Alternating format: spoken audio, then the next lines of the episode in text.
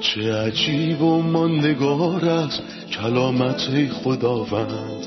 ابدی و جاودان است تمامی کلامت. همچون نهری خروشان است بر قلب تشنه کلام تو برترین است تسلی قلب من. نوری بر پاهای من چراغ راه های من. کلام تو شفا بخشد درد و رنج و زخم من. نپوری این کلام ساکن شد در قلب من. تغییرم به آزادم ساز شبان نیکوی من. چه عجیب و ماندگار است کلامت خدا رد ابدی و جاودان است تمامی کلامت سلام به شما شنوندگان گرامی در هر کجا که هستید. با قسمتی تازه از برنامه تعلیمی تمام کتاب در خدمتتونیم. ما در مطالعهمون به نامه دوم پولس به قرنتیان فصل هفت رسیدیم. در ابتدا می‌خوام به مهمونمون در استودیو خوش آمد بگم. برادر یوسف سلام و خوش اومدی. ممنونم خواهر سنم. سلام به شما و تمامی شنوندگان عزیز. برادر آیاتی از فصل هفت رو می‌خونم. ای عزیزان این وعده ها به ما داده شده است. پس ما چقدر باید خود را از هر چیزی که جسم و جان ما را آلوده می سازد پاک کنیم و با خدا ترسی خود را کاملا مقدس سازیم. قلب های خود را به سوی ما بگشایید.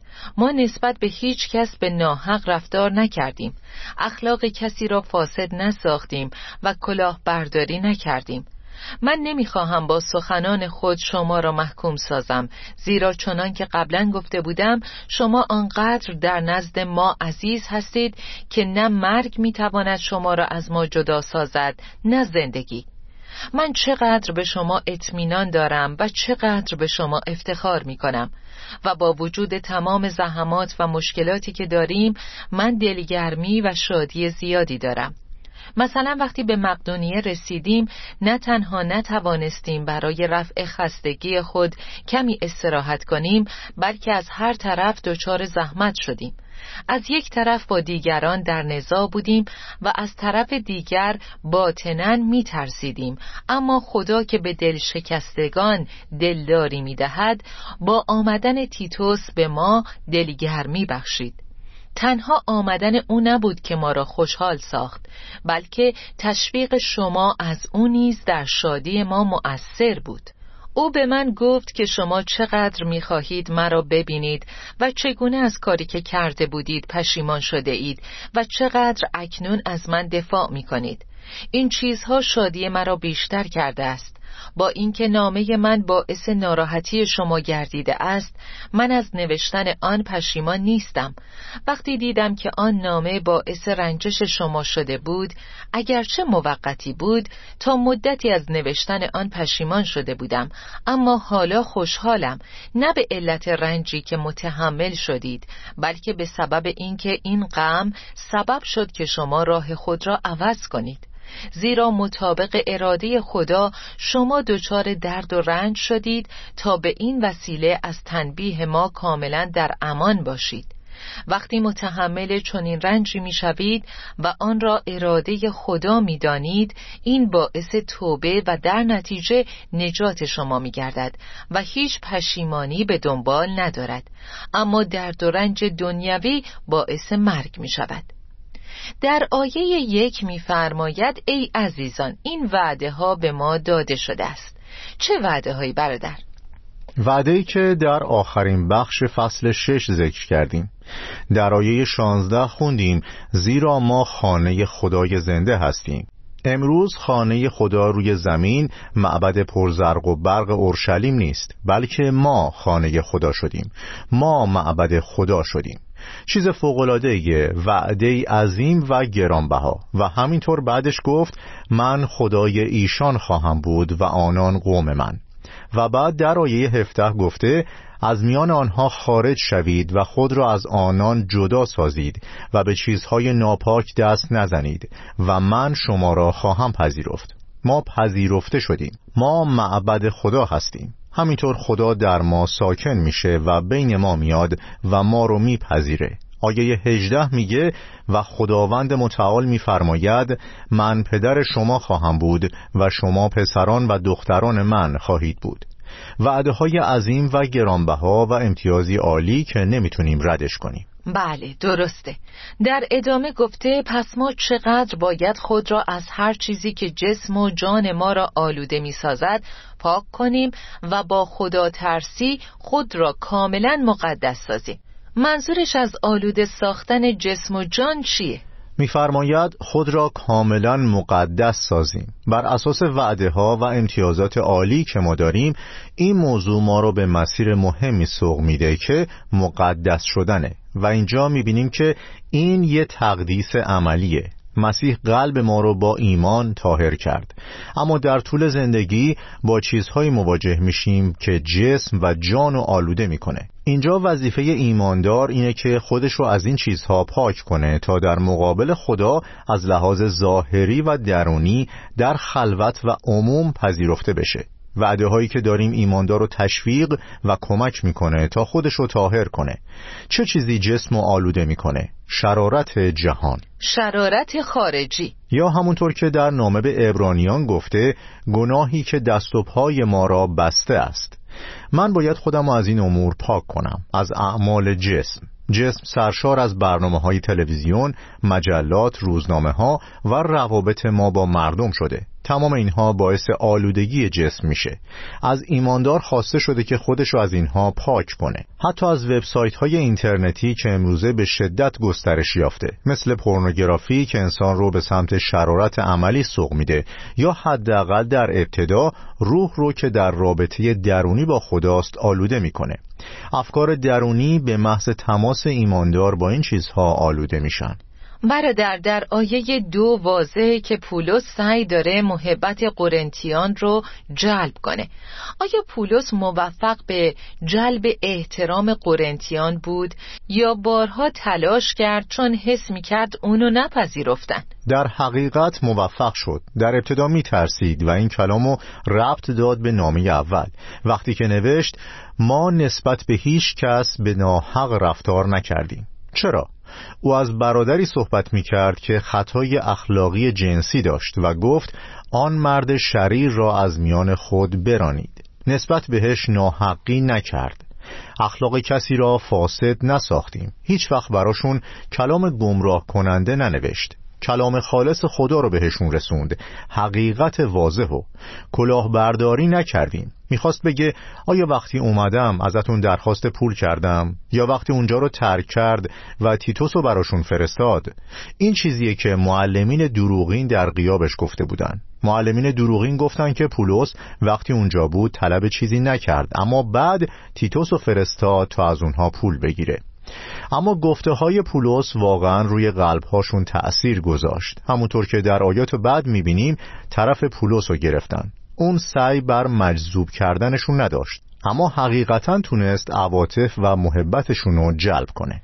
در آیه چهار ذکر شده من چقدر به شما اطمینان دارم و چقدر به شما افتخار می کنم و دلگرمی و شادی زیادی دارم.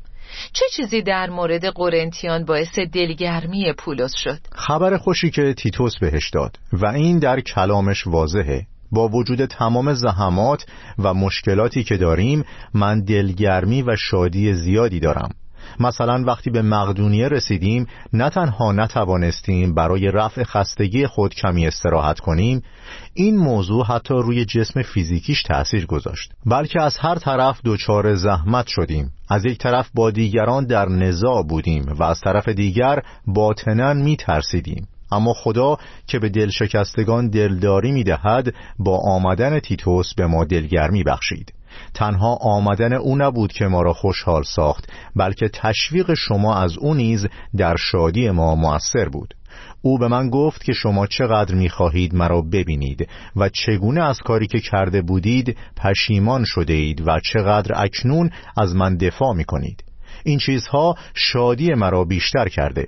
با اینکه نامه من باعث ناراحتی شما گردیده است من از نوشتن آن پشیمان نیستم. اما حالا خوشحالم. به سبب اینکه این غم سبب شد که شما راه خود را عوض کنید. چیزی که باعث تشویق و دلگرمی شد نتیجه نهایی خدمتش بود. هرچند ناراحتی، استراب و استرس داشت اما منتظر بود تا زمانی که تیتوس برگشت و دلگرمی گرفت. تعبیر خیلی زیبایی نوشته خدا که به دلشکستگان دلداری می‌دهد. و اگرچه پولس خادم خیلی بزرگی بود. با اینکه پولس خادم خیلی بزرگی بود که حکمت و قلبی گشاده داشت ولی متواضع بود. به همین دلیل به نتیجه مثبت رسالتش دلگرم شد. اونا ناراحت شدن اما این ناراحتی باعث توبه شد. آیه ده میفرماید وقتی متحمل چنین رنجی می‌شوید و آن را اراده خدا می‌دانید این باعث توبه و در نتیجه نجات شما میگردد و هیچ پشیمانی به دنبال ندارد اما درد و رنج دنیوی باعث مرگ می شود توبه یک کلمه تکرار شده است. توبه نزد خدا. ای گناهکار توبه کن. مفهوم توبه چیه؟ خب در اینجا درباره دو رنج هم صحبت می‌کنه. رنج الهی که منجر به توبه و نجات میشه. پس رنج توبه و بعد نجات. نوع دیگه از رنج هم هست که رنج دنیویه و باعث مرگ میشه. اول میگم که چطور بین اینها تفاوت قائل شیم. بعد توبه رو تعریف می‌کنم. بیاین بین پتروس و یهودا مقایسه کنیم. هر دو گناه کردند و هر دو ناراحت بودند اما می‌تونم بگم که رنج پتروس بابت گناه انکار مسیح در اون باعث توبه شد که به نجات انجامید. چه نجاتی؟ اینجا از نجات ابدی صحبت نکرده بلکه نجات از عقوبت گناهی که مرتکب شد. اما رنج یهودا رنج دنیوی بود. اون خودشو دار زد. به گناهش اعتراف نکرد بلکه ناراحت بود. چون از نتیجه و عقوبت گناهش میترسید. اما توبه به چه معناست؟ در اکثر مواقع مردم فکر می‌کنن که عبارت توبه یعنی دور شدن از گناه و خطا. اما این تفسیر کتاب مقدسی این کلمه نیست. بر اساس کتاب مقدس کلمه توبه یعنی تغییر فکر و طبق کتاب مقدس توبه حقیقی باعث تغییر رفتار میشه. توبه یعنی طرف خدا رو در مقابل گناه گرفتن و خیلی ساده یعنی از مسیری که میرم به سمت مسیر مخالف برگردم. نتیجهش چیه؟ این توبه نجات رو به همراه داره. نجات از چیزی که من باید ازش توبه کنم یا از نتیجه اون گناه. من بهش پشت می‌کنم و به سمت خدا میرم. پس توبه صرفا کلمه ای نیست که من بگم. من از فلان چیز توبه کردم و اعتراف کردنم توبه کردن نیست. فرعون بارها به موسی اعتراف کرد که اشتباه کرده اما اینو گفت تا بلا برداشته بشه. باید تغییری در افکار و در مسیر به وجود بیاد. افکار من باید موافق افکار خدا بشن. پسر گم ای که در لوقا پانزده بازگشت در ابتدا گفت برمیخیزم و نزد پدر خود می‌روم. این فقط یه فکره اما کار اینجا تموم نشد. می‌خونیم که برخاست و ره سپار خانه پدر شد. منظور از توبه عملی اینه یعنی یه کاری باید انجام بشه. این توبه است. یه تغییر عملی در جهت. متوجه میشم در مسیر غلطی هستم. پس باید برگردم و بازگشت کنم تا مسیرم رو تنظیم کنم. بازگشتی عملی. بارها از جوانان شنیدم و دیدم که وقتی ازشون می‌پرسم آیا خداوند رو می‌شناسید؟ میگن بله در یه موعظه نجات در فلان سال. خادمی یه پیامی و ارائه داد و خواست که توبه کنیم منم کردم. بعد می‌پرسم چطور توبه کردی فقط گفتم خدایا بر من گناهکار رحم کن بعد می‌پرسم آیا اعمال گذشته تو ترک کردی؟ در حقیقت نه چون من ضعیفم بعد می‌پرسم کلام می‌خونی؟ نه زمان ندارم بعد می‌پرسم آیا هنوز با دوستای قدیمیت هستی؟ بله پس تغییر کجاست؟ توبه کجاست؟ توبه که همراه با پشیمانی بابت گناهانی باشه که انجام دادی و الان در طرف خدا میستی و خودتو محکوم می‌کنی کجاست؟ منظور خدا از توبه اینه. برادر آیا گناهکار باید توبه کنه؟ بله. ایماندار چطور؟ اگه گناه کرد باید توبه کنه. در اول قرنتیان فصل پنج یه ایماندار گناه کرد. وقتی توبه کرد مسیرش رو تغییر داد. وقتی ایماندار گناه می‌کنه به خداوند پشت می‌کنه و به گناه رو میاره برادر وقتی گناهکار بودم توبه کردم تا گناهانم بخشیده بشن و بتونم به آسمان برم. حالا ایماندار شدم. به آسمان میرم و گناهانم بخشیده شده. چرا باید دوباره توبه کنم؟ بین توبه زندگی و زندگی توبه تفاوته. یعنی توبه زندگی یک بار رخ میده. پیش خداوند میرم و بهش میگم کل زندگی من اشتباه بوده. در کل زندگی من پشتم به تو بود نه صورتم. و روی من به شیطان و گناه بود. در این لحظه دارم مسیرم رو تغییر میدم و به سوی تو برمیگردم. این توبه زندگیه و فقط یک بار رخ میده و من از گناهکار بودن به ایماندار بودن تبدیل می‌کنه. اما وقتی من یه ایماندارم و گناه می‌کنم هنوز به بخشش پدرانه نیاز دارم. در نامه اول یوحنا گفته شده اگر ما به گناهان خود اعتراف نماییم او گناهان ما را می و ما را از همه خطاهایمان پاک می سازد امروز به عنوان ایماندار ما شبیه این برادر اهل قرنتوس هستیم که گناه بزرگی مرتکب شد و در شرارت زیست. اما توبه کرد و بازگشت. این یه ایماندار توبه کاره در هفت کلیسا در کتاب مکاشفه خداوند به پنج کلیسا فرمود که توبه کنم. به فرشته کلیسا فرمود که توبه کنه. با اینکه ایماندار بود اما بهش فرمود که توبه کنه. مثلا به فرشته کلیسای افسوس فرمود اما این شکایت را از تو دارم.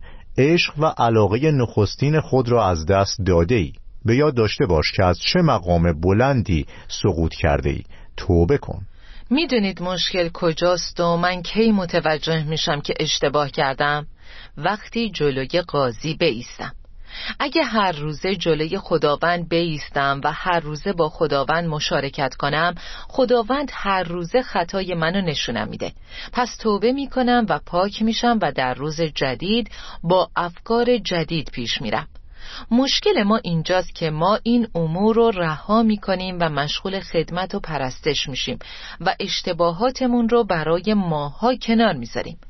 بعدها متوجه میشیم که زندگیمون از درون خراب شده.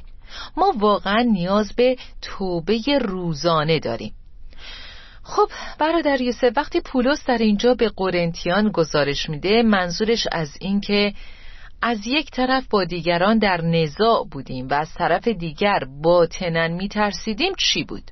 نزاع با دیگران همون چیزهایی که قبلا زیاد دیدیم جفاها مشکلات و رنجهایی که بر سرش اومد و اتفاقی که در کلیسای افسوس براش افتاد. پولس اینها رو برای قرنتیان تعریف می‌کرد. اما فکر می‌کنم منظورش از ترس باطنی اینه که از ناراحت کردن اونا میترسیده. چون با نامه اول موجب ناراحتیشون شده بود. تا اینکه تیتوس بهش خبر خوشو داد و بهش گفت که نتیجه نامه اول به قرنتیان خوب بوده. می‌خوام از زاویه دیگه ای به این بخش نگاه کنم آیا پولس این رسول بزرگ و قهرمان ایمان از مسیر خدمتش میترسید؟ آیا در زمان مشخصی دچار نگرانی و ناامیدی نشده بود و آیا خداوند از آسمان بهش دلگرمی نمی‌داد؟ پولس بارها بین سخنان خودش میگه امید خود را به زندگی از دست دادیم. احساس می‌کرد که جفاها و رنجها خیلی زیادن. اما نکته خوب در پولس اینه که عادت داشت سریعا چشمش روی این امور ببنده تا نتونن مانع انجام خدمتش بشن و سریعا بتونه بهشون غلبه کنه. اما به عنوان یه انسان به عنوان ظرفی ضعیف دوچار این موضوع بود. پس اگه ما دوچار ترس های باطنی شدیم باید به سمت خداوند بریم. دقیقا. پس انسان ضعیفه و خداوند به ما اطمینان و زمانت میده. خداوند می‌تونه سریعا امور رو تغییر بده. برادر می‌خوام سوالی از آیات 11 تا 13 ازتون بپرسم. به نظرتون توبه قرنتیان حقیقی بود که سمر داد یا ظاهری بود؟ قطعا توبه حقیقی بود. وگرنه تیتوس مرد خدا و ایمانداری عادل که توسط پولس رسول فرستاده شده بود حقیقتا در اونا تغییری نمی‌دید. نتیجه صرفا یه اعتراف ظاهری نبود بلکه اون نتیجه توبه رو در کلیسا و افراد دید و این چیزی بود که پولس رسول رو شادمان کرد. اون شخصی بود که توسط روح القدس هدایت می‌شد و می‌تونست حالت یا تصویری رو که بهش منتقل شده تشخیص بده و بفهمه این ثمره یا ظواهر یه توبه حقیقی از صمیم قلبه. ممنونم. شنوندگان عزیز بعد از استراحتی کوتاه با ادامه درس برمیگردیم.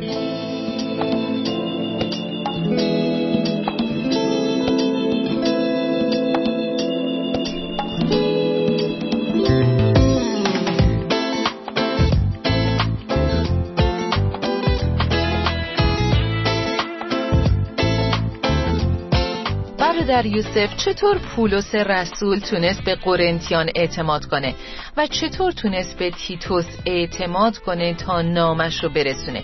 اون به ایمانداران و تیتوس اعتماد کرد. چطور تونست این کار بکنه؟ چون به خداوند اعتماد داشت. اون می‌دونست که خادم خداونده و تا زمانی که با امانت خداوند رو خدمت می‌کرد خداوند شرمندش نمی‌کرد. و اینکه اولین نامه به الهام روح القدس نوشته شد. متعاقبا ایمان داشت که خداوند کار می‌کنه و خداوند حقیقتا عمل کرد. این اعتماد بر خدا باعث ایجاد اعتماد به قرنتیان شد. وقتی تیتوس رو نزدشون فرستاد برای شکست دادن یا حمله به اونها اونو به قرنتوس نفرستاد. اون هرگز نگفت که بهشون امید نداشته یا تیتوس رو فرستاده تا شرایط رو بررسی کنه و اگه هنوز وضعیتشون بد بود خشن رفتار کنه. واضحا تیتوس به روش مثبتی رفت و پولس منتظر این خبر خوش بود. پولس درباره تیتوس از کلمات خیلی زیبایی استفاده کرد. در آیه 11 میگه ببینید درد و رنجی که مطابق اراده خدا تحمل کرده اید چه صفات نیکویی در شما به وجود آورده است. جدیت دفاع از بیگناهی خیش و ناراحتی در مقابل بیعدالتی ها ترس از شرارت اشتیاق و غیرت و تعصب برای به کیفر رسانیدن خطاکاران. شما خوب نشان دادید که در تمام جریان بی تقصیر هستید.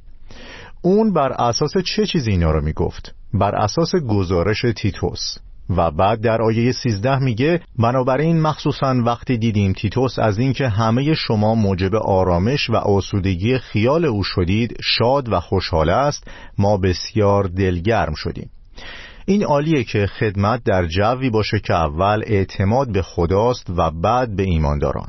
اعتمادی که باعث میشه اونا به خداوند و خادمین دیگه جواب بدن. چون تعالیم مسیحی عهد جدید نشون دهنده خدمت یه انسان و نمایش یه شخص نیست. پولس رسول خودشو تنها و تأثیرگذارترین نمی‌دونست.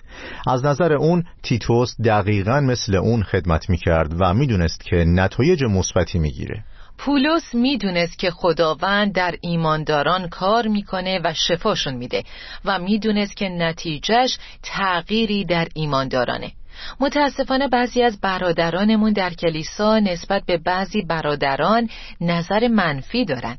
ممکنه بگن که شخص خاصی مناسب خدمت نیست چون سیزده سال پیش خدمت می‌کرده و موفق نبوده.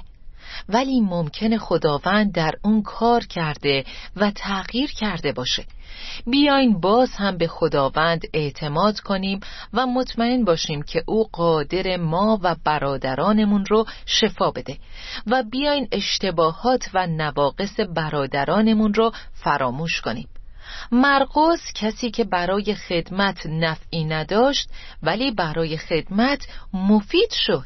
منشه دیگه هم برای اعتماد هست. اعتماد به خداوند اعتماد به ایمانداران اعتماد به خادمین هم خدمتی ها پولس وقتی نامه رو فرستاد کاملا مطمئن بود که این کلام خدا و الهامی از جانب خداست. مطمئن بود که کلام خدا سمر میده زنده و فعاله. کسی که خدمت می‌کنه اگه به ظاهر دید که نتیجه ای نیست باید به کلام خدا اعتماد کنه که روزی سمر میده. درسته. اگه ما اعتماد نکنیم که خداوند تغییر دهنده است پس فایده موعظه کردن چیه؟ اگه مطمئن نباشیم که خدا گناهکار رو تغییر میده و اونو تقدیس می‌کنه فایده موعظه کردن چیه؟ چی باعث میشه معلم یا واعظ موعظه کنه اگه به ایمانداران امید نداشته باشه؟ ممنونم برادر یوسف خدا بهتون برکت بده. خواهش می‌کنم خداوند به شما هم برکت بده. آمین. عزیزان از برنامه امروز یاد گرفتیم. هر وقت ما با تواضع به حضور خدا بریم در هر سختی و رنج او برای ما یاری و تسلی عظیمی میفرسته. گاهی تکبر باعث تأخیر کار خدا در ما میشه. رنج دنیوی باعث مرگ میشه. مثل یهودا زمانی که پشیمان شد خودشو دار زد و به زندگیش خاتمه داد. ما باید امیدوار باشیم که توبه ای هست و خداوند ما رو میپذیره. بین توبه زندگی و زندگی در توبه تفاوتی وجود داره. توبه زندگی کافیه تا باعث بشه ما به آسمان بریم. اما من باید در توبه زندگی کنم. یعنی در مقابل خداوند هر روزه بیستم تا او اشتباهاتم رو نشون بده و بعد از اونها توبه کنم. فهمیدیم خداوند در زندگی من و برادرانم کار می‌کنه. پس من باید انتظار تغییرات مثبت در زندگی خودم و ایماندارانی که باهاشون در تعامل هستم رو داشته باشم. عزیزان کلام به ما میفرماید که معنی حقیقی توبه فقط پشیمانی از کارهای اشتباه نیست. فقط گفتن من خطا کردم نیست. فقط ایستادن در مقابل خدا و اقرار به اشتباهمون نیست. بعضی از مردم این کارا رو می‌کنن اما همچنان در همون جای قبلی هستن. قدمی به جلو بر نداشتن.